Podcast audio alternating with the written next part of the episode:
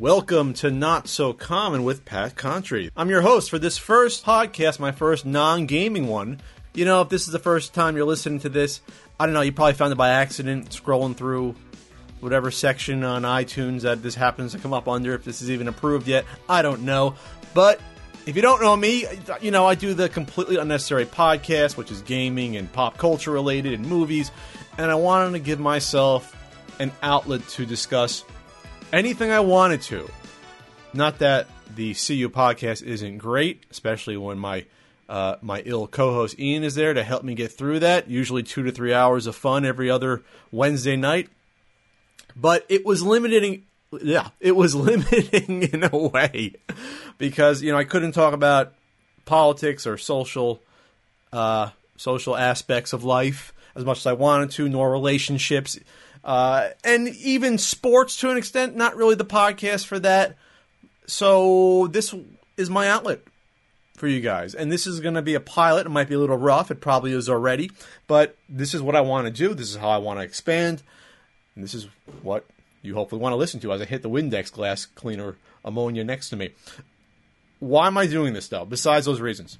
Well, I can talk about things whenever I want to. I don't have to get all gussied up and shave and shower. Why do I have to shave before a podcast? I don't know. But then get on video for the typical CU podcast and do that. I can just relax in my underwear, half naked. I'm not saying I'm half naked now. I don't, you know, I don't want to keep this somewhat PG-13, but I don't have to prepare as much in terms of how I look to do a podcast, and I can do this at least once a week. A lot easier than I can the CU podcast because it's whatever topics are on my mind. It doesn't have to be two hours as well. Uh, what am I going to be talking about on the podcast? I'll be talking about climate change. In particular, a conversation I had with my dad that was awkward. I'll be talking about uh, why Costco is a reason we can't have universal health care in the U.S. We'll also be discussing, you know, some PewDiePie fallout. Uh, I'll tell you about me getting attacked on, on YouTube and Twitter. I think it's hysterical, and I and I have some uh, some thoughts about that as well and no Q and A. There'll be Q and A in the future, probably. Uh, there'll be an email address, probably something like not so common at thepunkeffect.com if you want to send along your questions or even stories, maybe relationship advice. I want to get into that at some point. But I'm going to start real quick with sports before you all turn off. It won't be that long, but the NBA All Star game was absolute garbage. And it's usually not that good to begin with, nor are all All Star games any good. Uh, you can probably say that the Major League Baseball All Star Game is the closest to even resembling the sport. Hockey's not bad, even though it's usually like 13 to 9, and there's usually never that many goals scored in a regular hockey game. The Pro Bowl has always been a joke for football. You might as well play two hand touch or flag football. Uh, but the basketball game is just embarrassing now because watching a game where almost 400 uh, points were scored was like watching someone play an hour long NBA Jam game but with even less defense. So the entire game was basically rebound or miss, uh, made shot, and then another basket scored within like three seconds. So it was fast break after fast break, no defense at all, alley oops up the butt. I think there was something like 50 slam dunks in the game, and it was embarrassing. I mean, it was. There was no attempt at defense. At one point, for a laugh, Steph Curry lays on the ground uh, because you have two big big men coming on a fast break. I think DeAndre Jordan was one of them. And all I could think the whole time was, if I paid good money to see that, and those tickets aren't cheap, if I pay like 125 bucks for nosebleeds, is that the game I'd want to see? Sort of an exhibition for the sake of it when the night before there was skills competition and three point contest and a slam dunk contest, and now I gotta just watch something that's an absolute joke. It was embarrassing. Now I sound like an old man, but it's not something I'd want to uh, see ever again in my life. Uh, but you know, I'm not the prime, I guess, audience for that, but I, I, do like the NBA a little bit. I don't know. I've been watching more the past few years, mainly because I hate LeBron James. Oh, there goes my Cleveland fans. They're gone. All right, cool. We'll just get one city out of the way one at a time. Uh, what did I do over the weekend? Oh man, I went to Costco with my girl. Uh, because usually I want to get some sort of snacks there, and in this case, I want also want to look for mattresses. And Costco does have mattresses, believe it or not. I didn't buy Costco mattress. I didn't do it. I think that's not the best idea to buy something you sleep on eight hours a day, the same place where you can get like you know you know gallons of, of mayonnaise for two ninety nine. I, I don't agree with that aspect. I think you should spend a little bit more on a mattress versus less, just because it's important to feel like you you know weren't sleeping on a, a, a bale of hay overnight, which is what my mattress feels like at this point. Actually, it feels feels worse than that. My mattress is twelve years old almost. I brought it from New Jersey. Probably a mistake. It probably cost me more to transport that mattress versus me just throwing it out and buying a new one. That aside, I don't make the best decisions, as you've heard before when I talk about my uh, my LCD TV experience. But I went to Costco and shopping around through Costco. First of all, they give you a dumpster truck sized shopping cart, and it was Sunday, so there was tons of people there to begin with. Not that Costco isn't always busy, but I had to like wait as like a predator outside. You know those those uh, the the areas where you, you throw your cart back into without hopefully hitting an SUV or, or minivan when you're done with it. I had to wait there to get a cart. There weren't even any out front. So once you're in the the maze and mob, the zoo of the humanoids in uh, in Costco, you have to sort of brace yourself for the humanity there.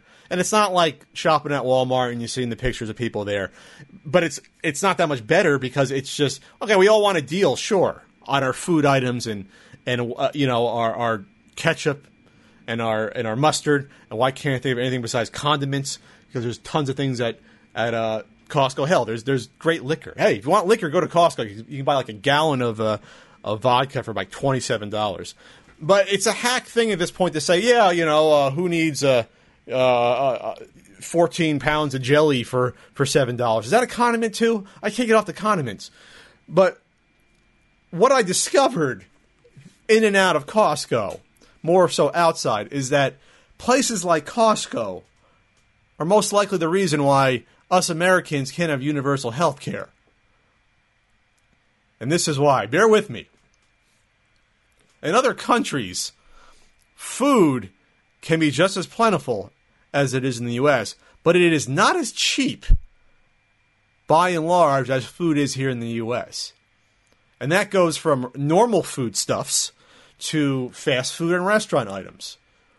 I haven't had a huge amount of international travel, but in my limited travels, for what I've seen, you know, for example, fast food in a European country uh, for a meal, like let's just say a Burger King meal or a McDonald's meal, will be like I don't know, fourteen ninety nine US for that meal. Here, that's like fourteen ninety nine at McDonald's can feed you for three weeks.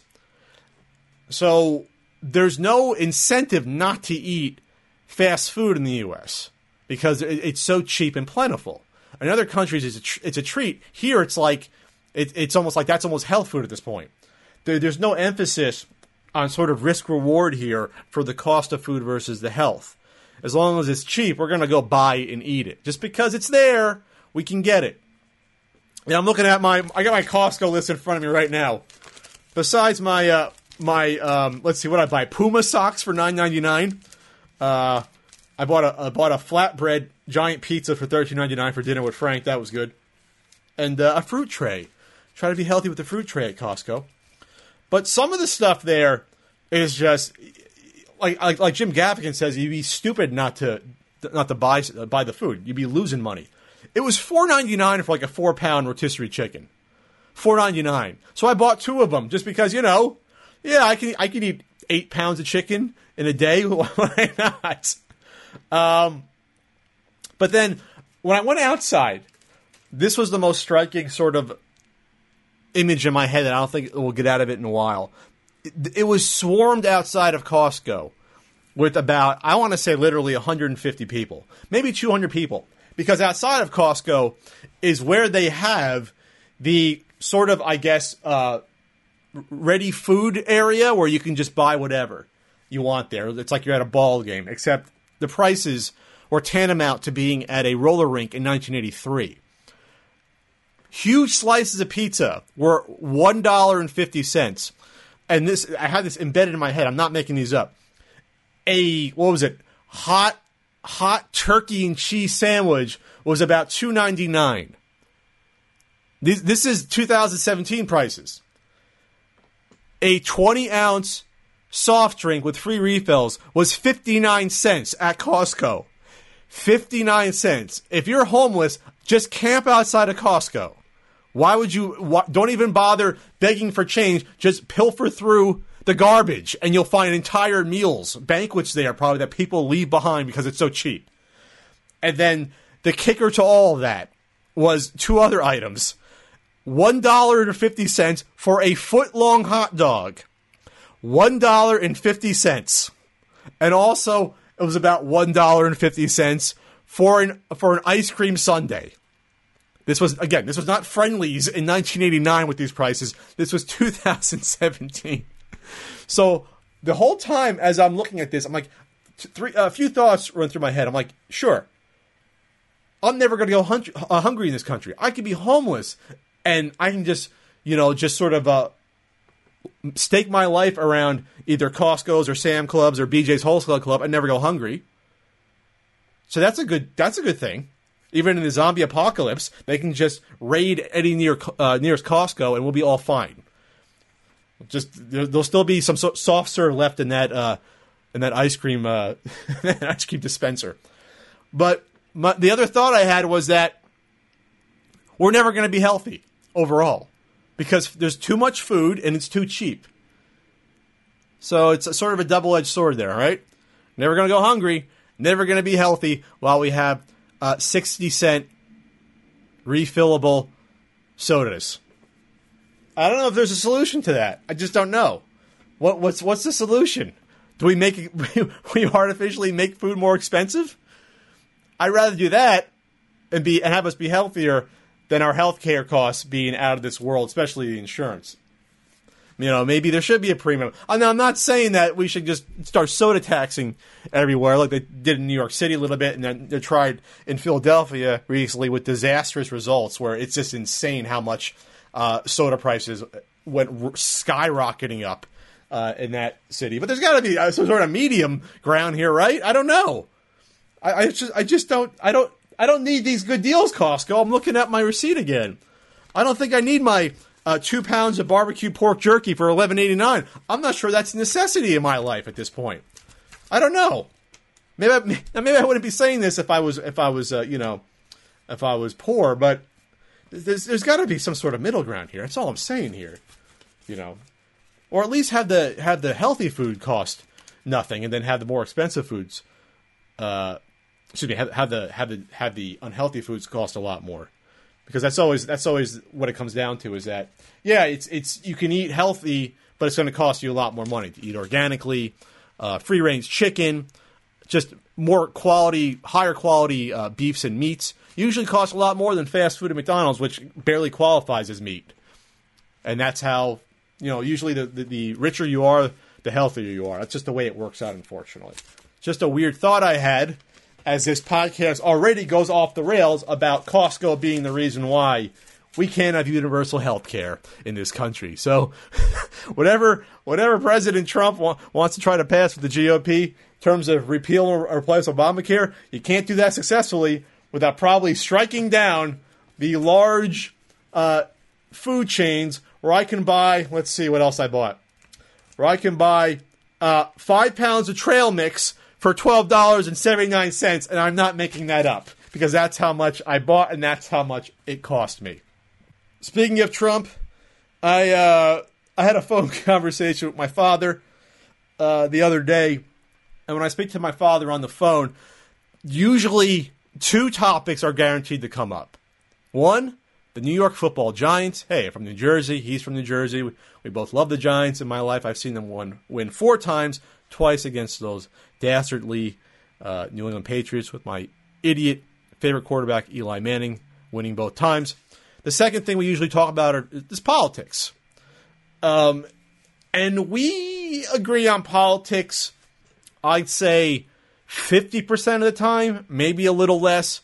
Now, my father is what I would probably call, um, I guess, a moderate Republican, if you can say that because he's he's anti-liberal for the most part, but he's not socially conservative. You know, he's more, I guess, a libertarian in that way, or just you know, women's right to choose, uh, gay marriage, marijuana. Who the fuck cares? We should be able to do what we want with, with those things, which I think most Americans are sort of like, at least tiptoeing in that direction or already on that side. This isn't the 80s or 90s or even 10 years ago anymore. Most those three things I said are, are largely accepted, and more state to state, we are we are allowing those. Maybe not on a federal level yet, but then again, uh, the Supreme Court said that gay marriage was okay, so that's already been decided. Uh, so that's not the issue I have with my father. The issue I had with my father, when speaking politics this time, is that I saw this change in him and how he was talking to me about my my beliefs, not just political beliefs, but beliefs in general. And this is all tied down to the toxic toxicity of what we're going through right now with our not just our political beliefs, but how how polarized we've become even more so. Uh, so I'm talking to my dad about I didn't okay I didn't vote for Trump, and that's not even uh, something new to this podcast. If you're listening to the CU podcast, I didn't vote for Trump, nor was I a Hillary supporter. Uh, so you kind of know where I'm coming from here. But I always said that Trump was a demagogue and that he's a narcissist. I mean, I'm not even some of his followers have to say he's a narcissist. If you want to run for president in general, you have to be somewhat of a narcissist, no matter what your beliefs are. Just to think that you know better than the rest of the world in order to lead it. You have to put yourself on some sort of pedestal to think that you think that highly of yourself that you know better than the rest of the world to lead it. That's just my point of view there. But what started was from a sort of a innocent, I guess, talk about politics, politics with my father, which again we agree like half the time on things, eroded very quickly when we started talking about uh, climate change because it led to other avenues of disagreement, which led to him sort of losing respect for me as the phone call was happening. Like I could hear his respect just lessen for my sort of maybe not for me as an individual, but for my po- uh, political or social beliefs. And even though I think climate change shouldn't be a political issue, it, how you want to deal with climate change is a political issue. Not the argument whether or not it exists. At least in my mind, it shouldn't be. And I think that's where the problems arose in, in our conversation. So I think that climate change exists. I don't. I, I, if if you think that's controversial, that statement, I'm sorry. I think it exists. Now, what you can argue though is the extent of how quickly it's happening, or the extent that man is contributing to it. I think those are more fair questions that require a lot of research and aren't as easy to parse out at this point. You know, for example, like Al Gore thought by now that like half of the U.S. would have fallen fallen into the sea. Obviously, that that didn't turn out to be true was Al Gore right that we are contributing to climate change? I think that's not a that's not unreasonable, but how quickly we are doing it, that's up for debate. So my father disagreed with me on the surface about I guess that we are contributing to climate change in a negative way. And that's where it, the conversation sort of ran off the rails where I can I can hear him gritting his teeth as we went along. So I try to bring up with him, you know, evidence about like you know if you go to the EPA even right now, if you type in let's see EPA climate change, all right, EPA.gov slash climate change. Uh, why climate change effects are we already? What climate change effects we're already seeing? They have greenhouse gas emissions data available. They have basic information, causes of climate change, etc., etc. And they have like scales separating human and natural influence on climate.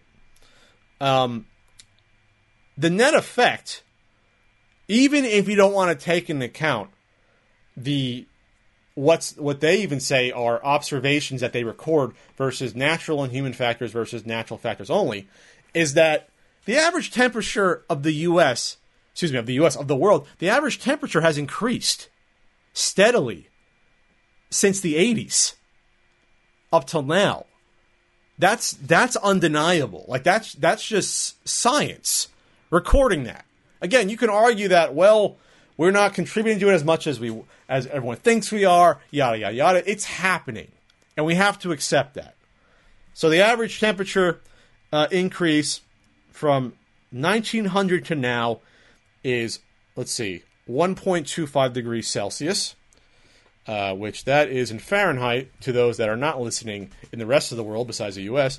1.3 Celsius to Fahrenheit is a uh, let's see what is that what what is that what is that This is me trying to do Celsius math, and I can't even do it. It's a few degrees Fahrenheit at least.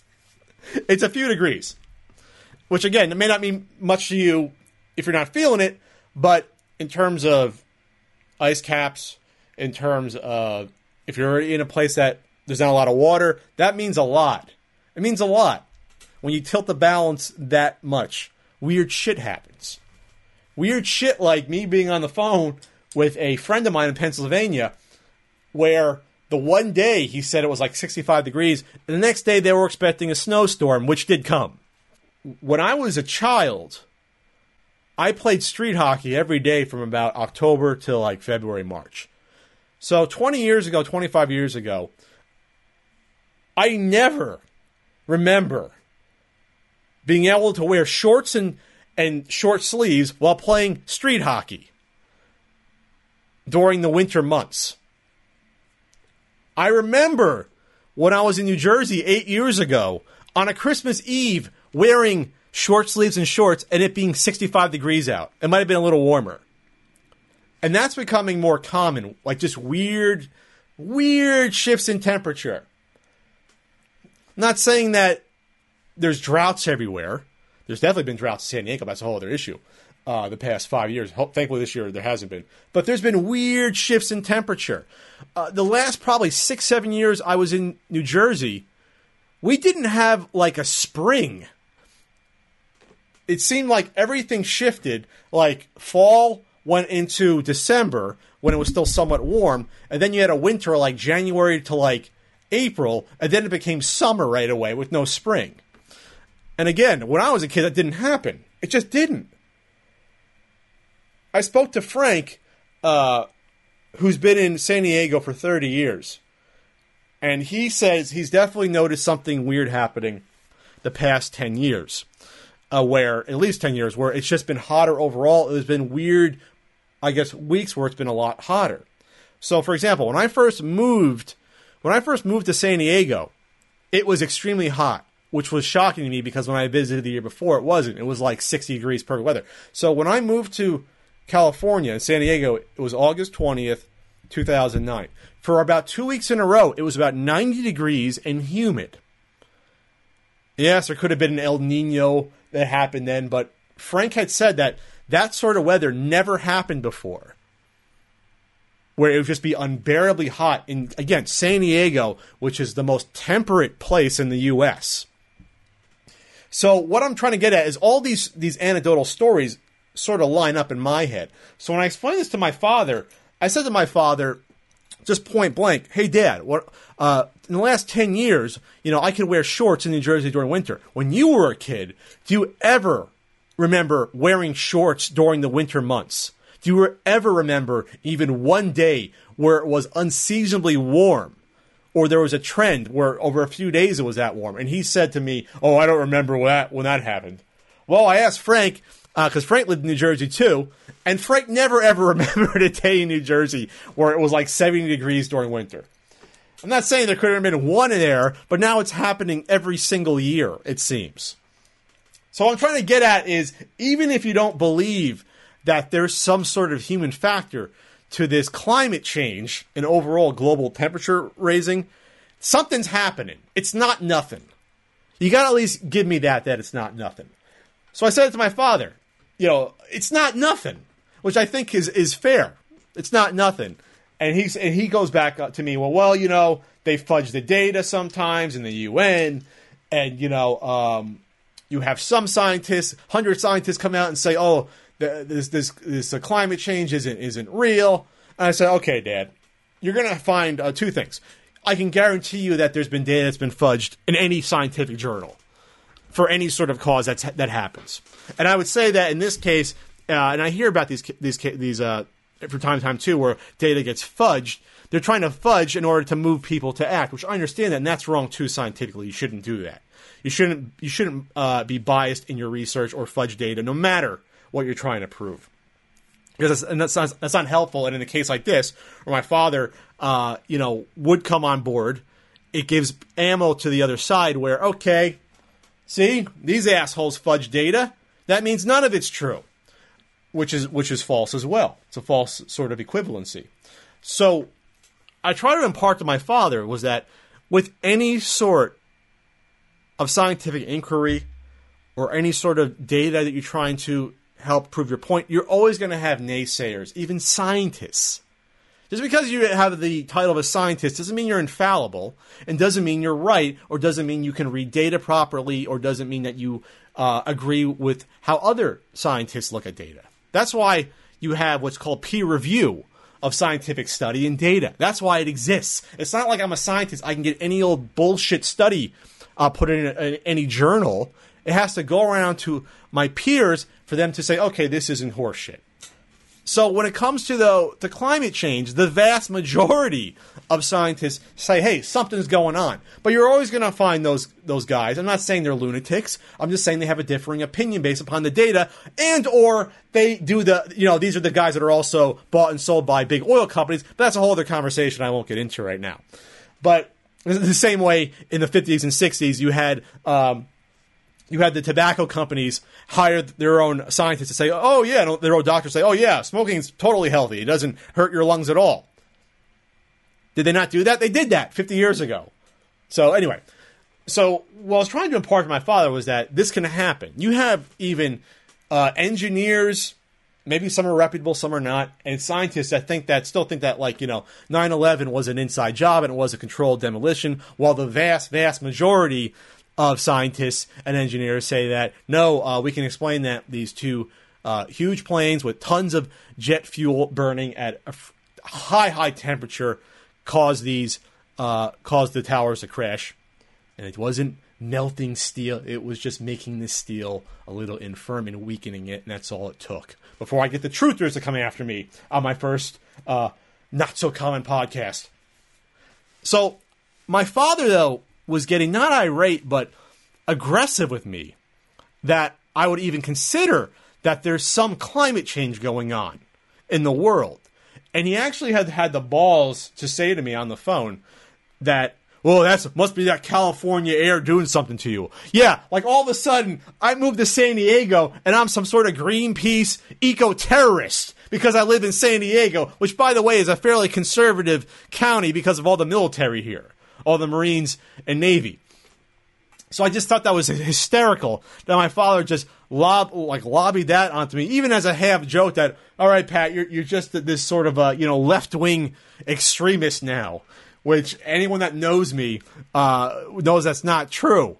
Uh, for the most part, I'm not. I'm pretty moderate. I'm, I'm usually a centrist when it comes to a lot of these things. I try to be somewhat even keeled. Uh, so I thought that was funny. But I said to my dad, okay, and this I'll say to everyone else out there that you don't believe that climate change is happening at all. All right, if you don't believe that's happening at all, okay, let me ask you this. What if you're wrong? I'll tell you what happens if you're wrong. If you're wrong and the majority of people believe you, we have some catastrophic shit that's about to happen. If I'm wrong, then I look like an idiot.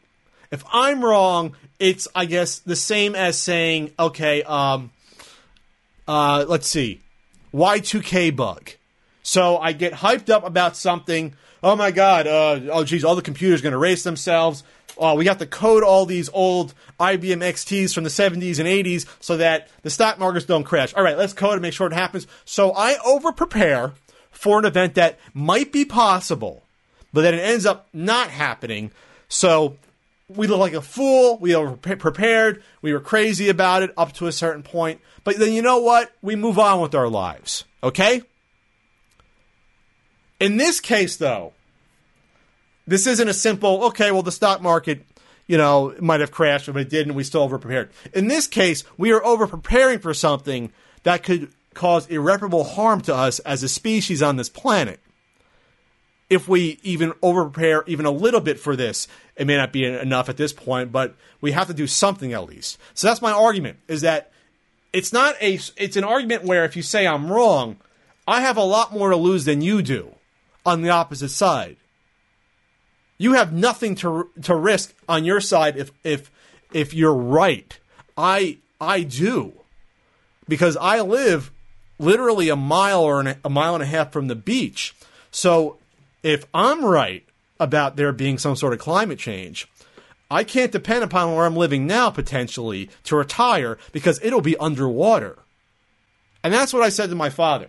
And I was a little harsh with him too, which I I can be from time to time. But I said to my father, point blank, "Hey, Dad, uh, you don't have to worry about it either way because you're gonna be fucking dead by the time that the real ramifications of of of global warming, climate change really affects us. You're gonna be dead and gone. I'm gonna have to deal with it." So by that account, and this is what you can say to anyone that doesn't even want to consider this if they're over 60 years old. Your opinion doesn't fucking matter anymore about it. I'm sorry, it doesn't. Because you're going to be gone by the time this becomes an issue or not. This isn't something that can be proven or disproven in a year or two. All I see, though, is on you know websites the average temperature increasing dramatically in the past 30 years and being like okay well this is a trend you know like it's a trend it's not like one or two years where it went up and down yeah it'll go back down one year then it goes back up it goes back up so that's what I said to my father. He didn't really have a real answer to that because why would you have an answer to that? Because yeah, they'll be dead and gone, and we got to deal with that or deal with that for our kids and grandkids. Again, I'm not some sort of eco terrorist. It's just my observations. So my father gives the argument then about well, the EPA's website is is off. It's wrong. You know, they, it's they're, they're politicizing it. Okay, all right. I don't know how you're politicizing just uh, you know, just taking the fucking temperature around the world. I don't know how you can politicize that. It's just facts. So I said, all right, let's go to NASA's website, Dad. NASA uh, climate change graph. Okay. NASA also records this shit because NASA likes to be on top of this stuff. All right. So NASA, you go to NASA's website, you can see, yeah, we have the measurements of uh, what is this? Of carbon dioxide, of CO two, which some people argue that well, you know, that doesn't really have an effect on the temperature or not. But okay, there seems to be some correlation with the with the global temperature at least. But if I search for, let's see, uh, global temperature, it's right on NASA's website. The global temperature of NASA. Uh, let's see. It was compared to the annual mean. In in 1881, it was negative 12 degrees Celsius. It went to a low, and that's really where they started really capturing global temperature was like the mid 19th century, which is kind of when the Industrial Revolution was going on in Great Britain and, and, started here soon afterwards. So that's kind of a good waypoint to really gauge what was going on. You know, burning all the all the forests in, in Great Britain and building factories and building factories here. That's really when we started to have a, a much bigger effect in terms of uh, producing CO2, for example, and just garbage being dumped in the air. But all right, the low point was negative 43 degrees Celsius in 1908 starts shooting up in the 20s to 0.12 Celsius, stays a little steady until again 1980, and then it starts shooting up. 0.17 1979, 0.28 uh, 1989, 0.35 96. Uh, 0.62 2003 and then shoots up even more. 0.74 2015 and then 0.87 degrees celsius 2015 so in the past 100 years the average temperature has gone up uh, looks like almost two full degrees Celsius in uh, in that amount of time, which is not a small number because remember in Fahrenheit that's that's more than that. And I'm too lazy to do the measurement right now because I don't know why. Um, but but then my dad had an argument about the global temperature being on NASA's website, saying, "Well, that's uh, that's also skewed or whatever." And I'm like, "All right, Dad, you're, you're now you're going to argue with NASA, uh, NASA taking temperature of the world." Um, this gets to a larger point where if you're if you're if you're so against wanting to be open to an argument, you're willing to not even be open to looking at actual data points that exist and are kind of hard to refute. I said, Dad, what? Why would NASA lie about scientific data? These are guys that, if they are wrong about stuff, they either fly a billion dollar uh, probe into a planet or they kill astronauts if they are wrong.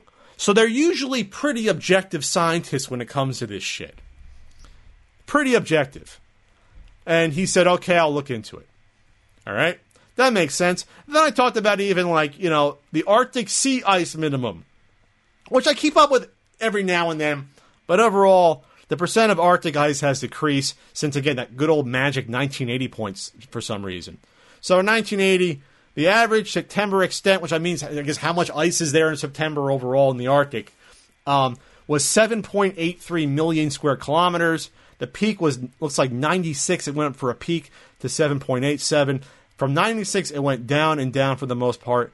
Um, the lowest point was 2012, 3.62, and then it went up to 4.72 2016. But it looks like overall that means we've lost about half of the Arctic uh, ice, which again that contributes to uh, overall to the raising uh, sea levels. Not to get too scientific, but uh, when water freezes, it compresses and takes up less less space. When it when it unfreezes and turns to water, what's what's a scientific name for unfreezes? Melts. Uh, there's a lot more of it, and it can expand. So there was, uh, let's see, what happened a couple weeks ago as I hit my mic? There was a an ice sheet the size of Delaware that broke off from everything like uh, in January. Iceberg the size of Delaware to break off of Antarctica. About to. Part of the Larsen C ice shelf. That doesn't sound good. Discover the power of new Dove Men Plus Care. I don't need Dove Plus. My skin is perfectly fine. Advertisement. So a large sheet of ice is set to break away from Antarctica, and scientists say it'll be one of the largest breaks of its kind recorded. Larsen C, a sprawling sheet of ice in western Antarctica, currently attached to its parent shelf by 20 kilometers, 12.4 miles of ice. Once it's split, the crack will produce an iceberg around 5,000 square kilometers, 1,900 square miles, about the size of Delaware. Great! That sounds normal. That sounds really cool. Yeah. Just a big old crack. So, what's bad about that is that it can float away into warmer waters, and once it does that, it can melt, and then it becomes water. You know that, and that's bad overall. You know, because again, I live a mile from the from the beach, and then I think the worst case scenario with when all this ice has gone is that I think the average sea level uh, raises by hundred feet, which means uh, bye bye to a lot of the seaboards, and bye bye to me where I'm where I am right now because I think I'm probably like ten feet over sea level right now. So the whole point is this: is that if someone comes up to you in any argument, all you can do is try to kill them with facts, and hopefully they have some part of reason left where they can at least investigate the stuff for themselves. If they're too far off the deep end, there's nothing you can do about it. Because if they're too far off it, no argument, no set of data is going to going to um, convince them otherwise. But if they're family or friends, they might have some respect for you as a human being still, like my father probably does, without calling me an eco terrorist. That they can look into this stuff themselves if you just point them in a, in a direction. You know, uh, I told them to go to you know a website like RealClearScience.com, which is also there's a Real Clear Politics, there's Real Clear History, where it's an aggregate site where they not just post up uh, articles from one perspective, but all perspectives, which then I think is healthier actually. Even if you're on that verge of not believing anything anymore besides your side, that you can read all perspectives and at least come to your own conclusion, at least learning how other people think. So, sorry, Dad, I'm not going to you know go out and you know and and and start bombing uh, oil rigs. That's not where I'm at. I think I'm fairly reasonable when it comes to this stuff. So you know, look into this yourself. I think it wouldn't be that bad if you did. By the way, the uh, percentage of scientists that believe that climate change is happening is about 97%. 97% based upon uh, a survey of scientists' view on climate change. This is off of Wikipedia uh, looking at a bunch of different, half a dozen independent studies by authors. Concluded that the finding of 97% consensus that humans are causing recent global warming. Yeah, so of course you're always to have people on the fringe, but uh, that's that's pretty convincing to me. 97%. Uh, and I'll just say this even if you don't want to believe that still, what you want to believe is that renewable energy is ch- cheaper or will be cheaper uh, overall in the long run. If we can get to you know electric cars, it'll be cheaper for us to power that. Uh, nuclear power is cheap and clean. It is right now. There's just a stigma uh, against it in the U.S. at least, where that's that's a lot cheaper than fucking coal, and it's a lot cleaner than coal. Uh, and then plus, not to get into uh, world politics too much, I'd love to see the world embrace clean energy so uh, these awful regimes in the Middle East wouldn't have any money or power over us anymore. I think that alone, give me just that one reason, and I would love to see us go clean energy. If we can top over the Saudi royal family by going for clean energy, then that's worth it to me. Absolutely is. All right, speaking of the royal family, there's one that's emerging on this sort of new media called YouTube, a new sort of elite. And it's come to sort of my crystallized perspective of, of what's going on based upon, I guess, the fallout over the PewDiePie anti Semitic videos. So, going back, if you haven't heard the news, the biggest YouTuber, Felix Kjellberg of Sweden, was dropped from Maker Studios slash Disney, the MCN, and his YouTube Red show was canceled, Scare PewDiePie Season 2, because, uh, well, this is, I'll get into it. It was reported from the Wall Street Journal, which is, tr- this was true now. You can get on their objectives later, that there was uh, nine instances or nine videos of anti-Semitic or uh, Nazi imagery or jokes in PewDiePie videos going back to like the like the fall or so or late summer of last year of 2016. So in the wake of that report, in the wake of it, I say that with this weird tone in my voice because it really wasn't the wake. I'm going to say I mean, they dropped PewDiePie, but I would say this is that do you honestly think a business decision where you you are going to drop the biggest YouTuber off of your company happened at the drop of a hat, or do you think that this was already being discussed the past six months or so, based upon PewDiePie's, we'll just say, um, um, er, not erratic behavior, but I guess pushing the envelope and sort of uh, throwing jabs at YouTube and and doing stuff to be edgy. You don't think that this conversation came up before with the higher ups at Disney to be like, wait a second, do we really want to be associated with this person? And is it more reasonable that they saw these stories are going to come out and say, this is a great time to drop and we have an excuse? Of course. They didn't make this decision in 10 minutes saying, oh my God, the Wall Street Journal is going to run this article. Let's drop this guy. No, no, no, no, no. Businesses do not move that quickly, especially when it's something like this. This was going to happen. PewDiePie was going to get, get his ass dropped. This just gave Disney an out to do it. Gave him a good excuse, I think, to do it. And then Google followed suit afterwards, for better or for worse. That's what I think happened. So Wall Street Journal had the right to publish what was actual truth about these were anti-Semitic jokes with not or and or Nazi imagery being used. If they had, if they had said straight out, uh, we think that Felix Kjellberg's a Nazi and this is truth, that's something different. Which is, by the way, what other websites try to say here and there or was evidence of, which is a, a whole other conversation and one I did not bring up when I talked about it on the CU podcast because, first off, it wasn't the main point to me. But second of all, most of those articles I hadn't seen because they weren't even out yet. When I recorded that podcast, uh, the news was still fairly fresh on that. Uh, what was it? Tuesday, Tuesday the fourteenth, which harmed me because by the time that video came out, uh, or excuse me, I recorded it early Wednesday the fifteenth. Uh, so by the time that video came out, um, no, it did come out the fifteenth. I recorded on Tuesday. When it came out, there had been a lot more stories published, and the narrative had shifted to well, from just PewDiePie getting thrown off of Maker and, and Google dropping him uh, to all the, all these main the mainstream media is trying to uh, slander PewDiePie and drag his name through the mud. So the narrative had changed, and and my commentary didn't reflect that. So then people came after me because they can't have two different thoughts in their head at the same time and are simple minded. Let's just be honest. It's hard. It's hard for people they, it would have been hard for them to even to think about. Well, uh, PewDiePie made jokes that he has the right to make, which I said in my video, but also Maker and Google have the right to drop him or punish him for those jokes if they choose to. And that's even a bridge too far for some people uh, because they think that uh, freedom of speech means that companies can't drop someone from a business agreement, which was what it, was not what it means. Which, by the way, even if Google wanted to, they could have just eliminated PewDiePie's channel, which I would not would not agree with. But they could have, being that they're a private business, and they could have done that, and it still wouldn't be a censorship issue because uh, YouTube isn't a public forum per se; it's a privately run website.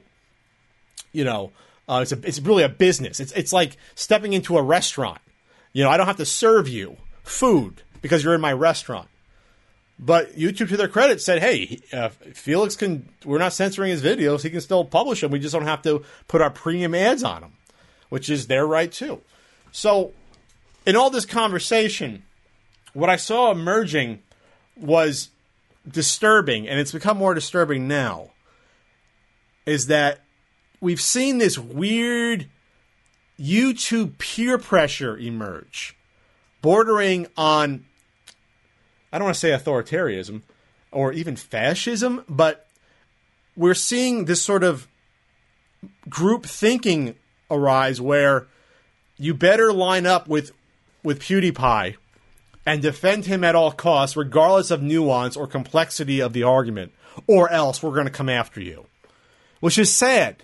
It's absolutely sad because you can still say that uh, you know certain websites uh, were slanted in their coverage of the news, but that doesn't mean that the news shouldn't exist in the first place or that the news doesn't exist because the news absolutely does. Those videos were made. There was a death to all Jews. Uh, and a Hitler was right joke that quote unquote joke that were made. Which, by the way, I saw those videos, and I think people got on me too because uh, Pat didn't get the context. I got the context in those videos because it was clear because he said Felix said it in those videos that I want to show that how weird it is that you can get people to pay for whatever you want, which again, I said in my original video, people didn't get because they're fucking idiots. But absolutely, you can do whatever you want and say whatever you want, and you can get, you can have someone prove a weird point by doing whatever you want them to. Uh, there's, but again, there's an infinite number of ways to prove the point that you can get people to take money to do bad things on Fiverr. Infinite number of ways to do that. Uh, two of those ways out of the infinite number is a Hitler was right joke with a guy dressed up like Jesus and a death to all Jews joke.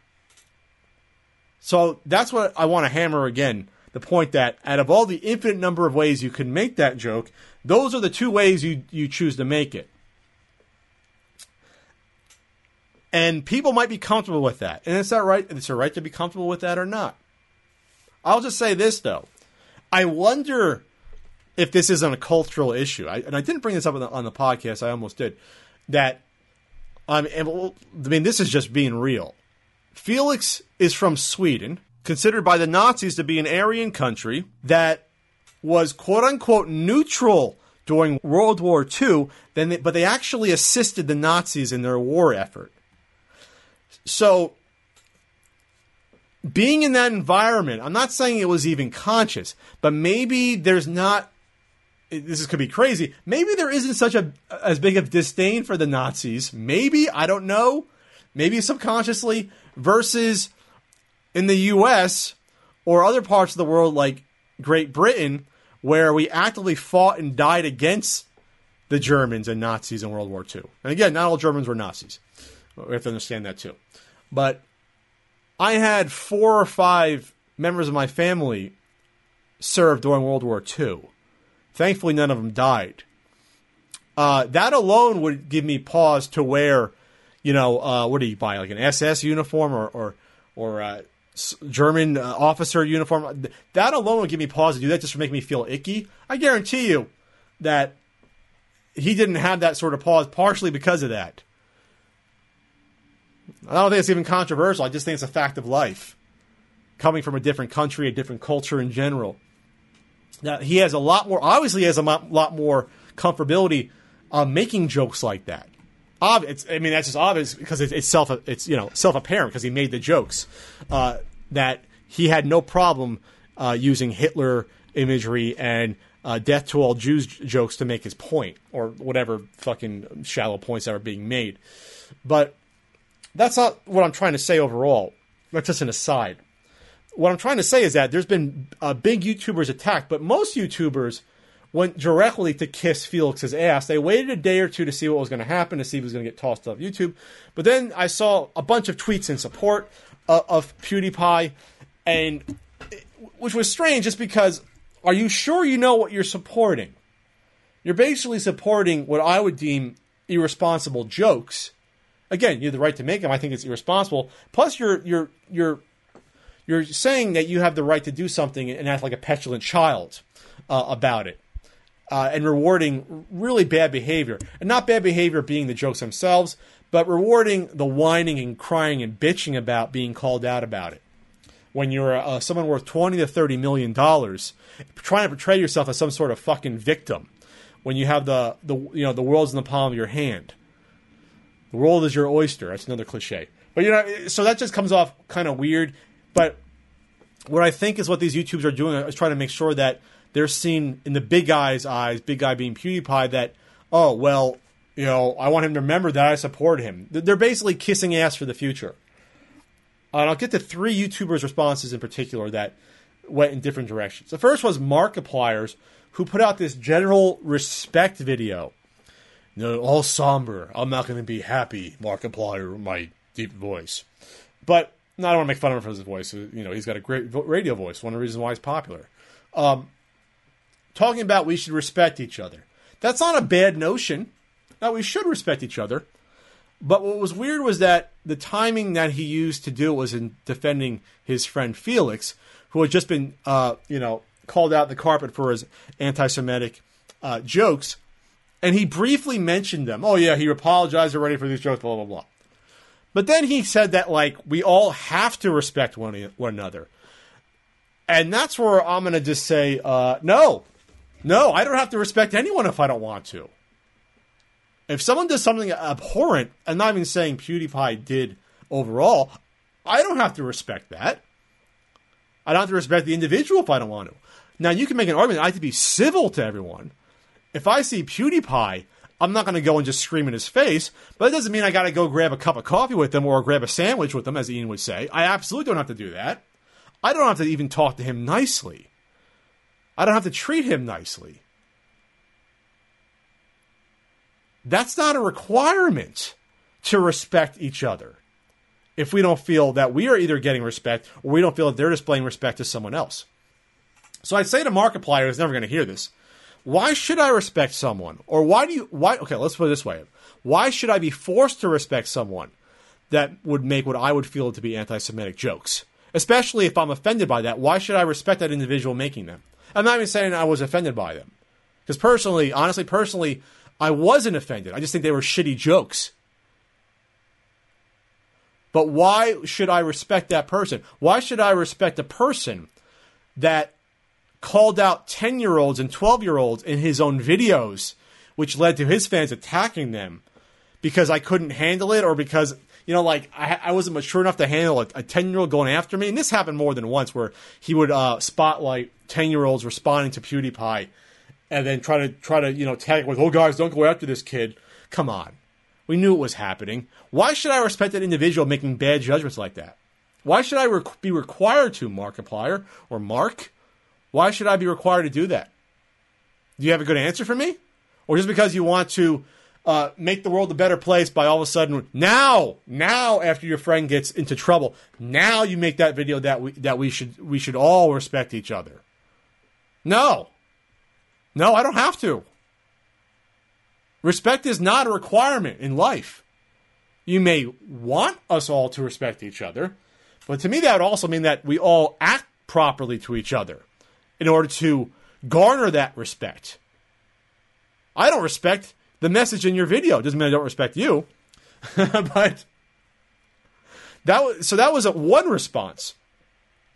But the other two responses that got major backlash well, one got major backlash, the second one didn't, was Casey Neistat, who we actually talked about on the podcast before, who were saying that, like, uh, which me and Ian called out Casey Neistat for saying that, for him calling out YouTubers who weren't coming out and basically endorsing Hillary Clinton over Trump, which me and Ian said that was really stupid of him to do. But in this case, he had a similar viewpoint to me where, like, uh, uh, PewDiePie is probably not a racist or anti-Semitic. We'll just say anti-Semitic because uh, anti-Semitism to me is technically not racism. That's another conversation. But uh, he's not an anti-Semite. But he made some really stupid jokes, and he probably has a responsibility to be smarter, especially when he has a younger audience who may not see the quote unquote context or satire in all of his jokes. And I would argue that why the fuck do I have to have an annotated book aside me to understand of all, all PewDiePie's jokes in every one of his videos. But anyway, It's like going to see Dune in 1984. They had to put a fucking book in your seat in order to understand the movie. No, that means your movie sucks then. Or in this case, your jokes suck if I can't understand the joke from the video itself, and then I got to go and watch, you know, 15 other videos in order to understand them. Do better jokes. Be better. Even PewDiePie himself admitted in his uh, quote unquote apology that he was an amateur when it come to comedy. And that's the first rule of comedy is that you should not have to explain it by referencing, you know, 47 other things. Jokes should be able to stand on their own, by and large.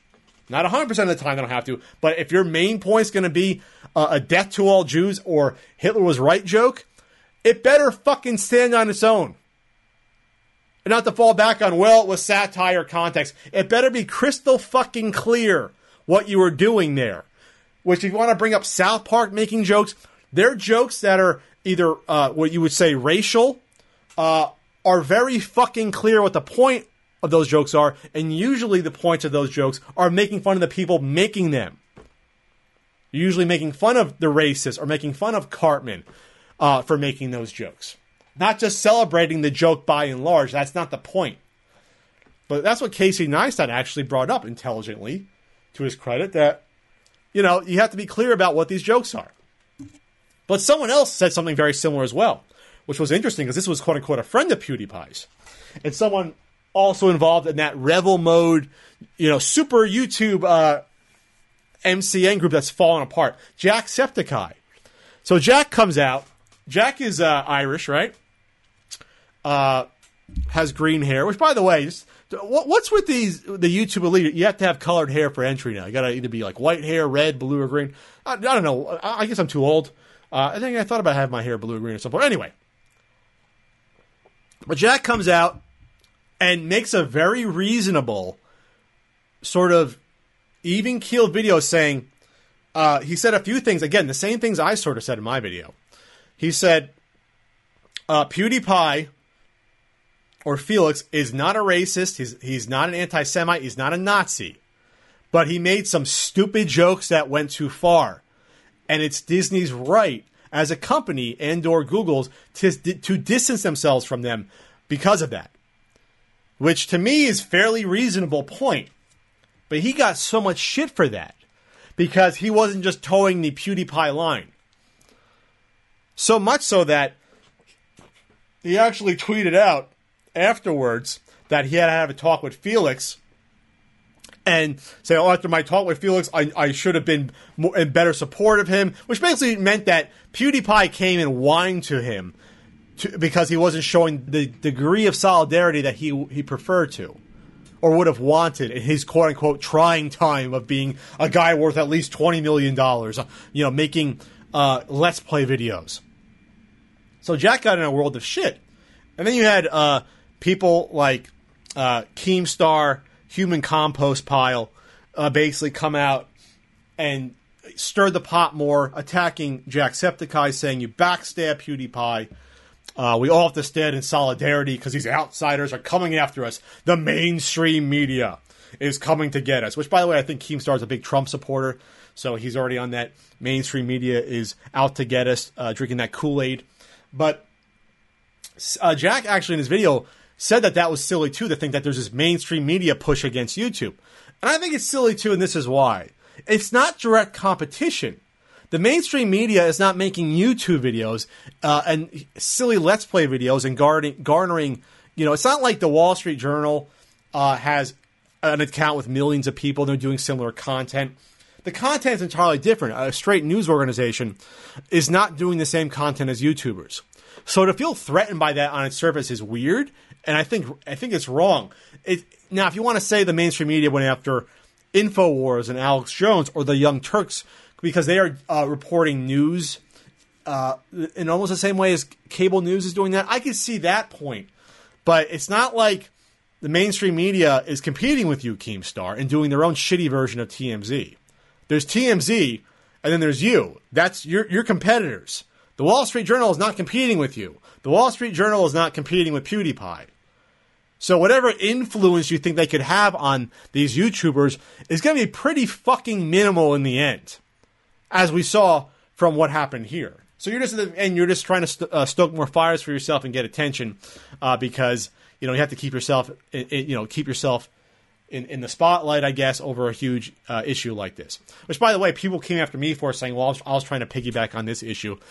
When I put out my video talking about the PewDiePie situation, I knew I would lose subscribers, which I did. I probably lost a couple hundred. And I knew it wasn't going to blow up because I was not, I was in the vast minority, in my opinion, especially amongst big YouTubers.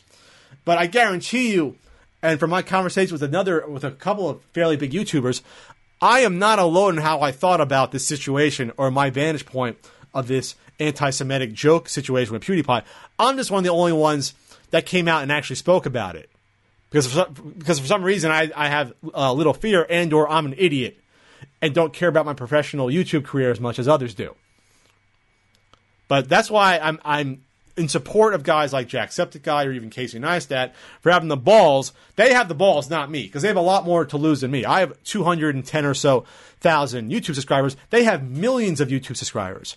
They have millions, so they have a lot more to lose than I do.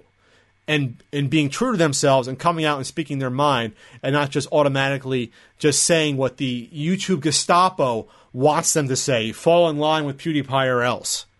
Which which is kind of uh, disheartening that uh, no one's really talking about this, except for I saw one article on Kotaku about YouTubers, uh, YouTubers getting angry.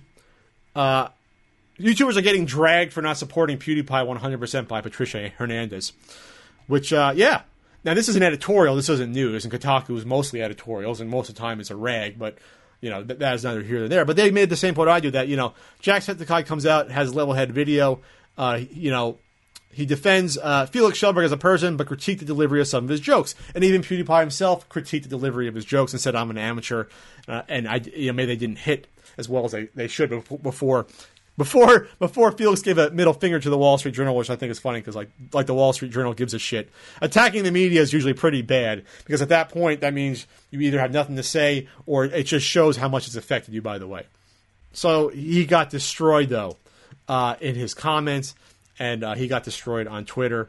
But you know, I think most reasonable people will not would not go on to a YouTube video and comment. Uh, would have to comment in defense of something that's reasonable because they have better things to do. That's why most YouTube comments, not all of them, but most are septic, toxic trash. Because those are the type of people that are going out of their ways to make the comments. They had nothing better to do. I'm sorry, Chris Pratt was right. The comments are garbage. Well, the comments are bullshit. That's what he said.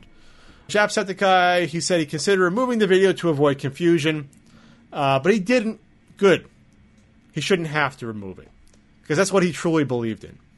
H3H3, uh, da, da, da, who is, is a friend with PewDiePie, which is surprising to me because I think if H3H3 was friends with PewDiePie, excuse me, if he wasn't friends with them, he'd be one of his targets for his videos. He did an interview with Casey Neistat where he said would you say that the like to the dislike ratio is an accurate, accurate portrayal of the quality of that video? Uh, and Neistat responded, the dislike ratio was because of a negative video about what I had to, to say. When I watched the video for the first 24 hours, it was very positive.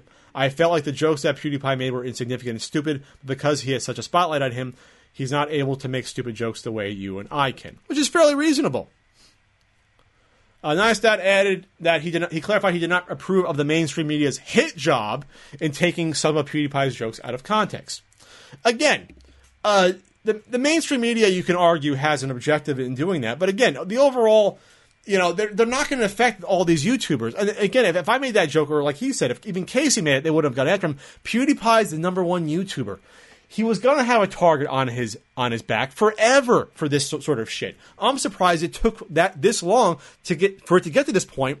So if PewDiePie didn't think this was going to happen at some point, pushing the envelope and making Hitler was right and death to all Jews jokes, he's either uh, really uh, really stupid and thinking it was going to happen, or he's naive. One or the other. I don't know. Or either that or he wanted it to happen because it was going to happen at some point. And I think it's funny where YouTubers will go after each other or people will comment saying, oh, this is a clickbait piece or this is a clickbait piece, when the people even reporting on it, like Keemstar, are doing it for clickbait. But they're trying to uh, be somber and make a bigger point. The mainstream media is trying to bully us around. Yeah, like what the fuck are they going to do? The, is the Wall Street Journal going to is, he going to prevent? Are they going to prevent uh, PewDiePie from making any video he want? No. PewDiePie is going to make whatever video he wants to. It's going to happen either way. PewDiePie is going to be fine.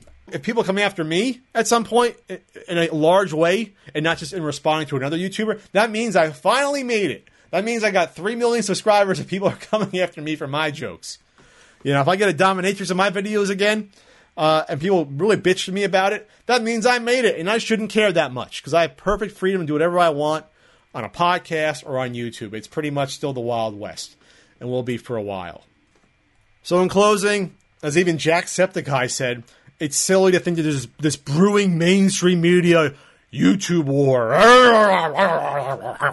Chemtrails. It's not happening. PewDiePie, be a man. You got called out for some shitty jokes that you admit were shitty. You're worth a shitload of money. Uh, take your lumps and move on and try to be a better comedian. That's my advice. And I'm going to try to be a better comedian on my next not so common podcast because uh, there's some serious shit here. But in the future, I'm going to try to interview uh, YouTubers.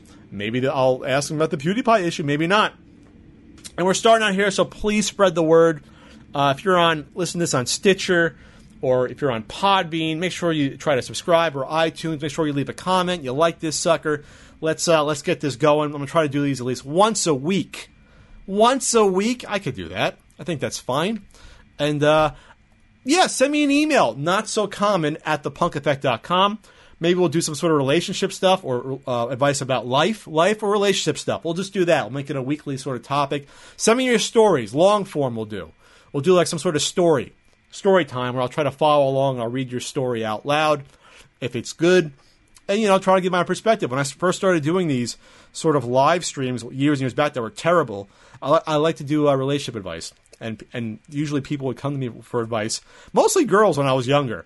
The same girls that probably put me in the friend zone, but I would tell them what the guys were usually thinking, you know, and if they're you know if they were good guys or just using them or lying to them, you know, and you know that's probably much to my chagrin because you know I was always friend zone. That's all the conversation about the friend zone, what to do about that. But anyway. I'm going to see you guys later. I hope you enjoyed this. If you didn't like this, you know, this is rough. It's my first time out doing this sort of general podcast, and I'll smooth out. I'll smooth out those uh, those moles. You don't smooth out moles. You have them removed, right? I'll, I'll remove. I'll laser those moles away. Those ugly, disgusting, hairy back moles that might be might be cancer ridden. They'll be gone eventually. I hope. No. Maybe we're going to leave it on that note. Okay. and if you want to advertise with the uh, Not So Common podcast, shoot me an email as well. Not so common at thepunkeffect.com, and maybe I'll get some advertisers or sponsors. That'd be cool too. I'll see you next week. Maybe. Yeah, I will. Unless you guys hate me too much. Please be gentle.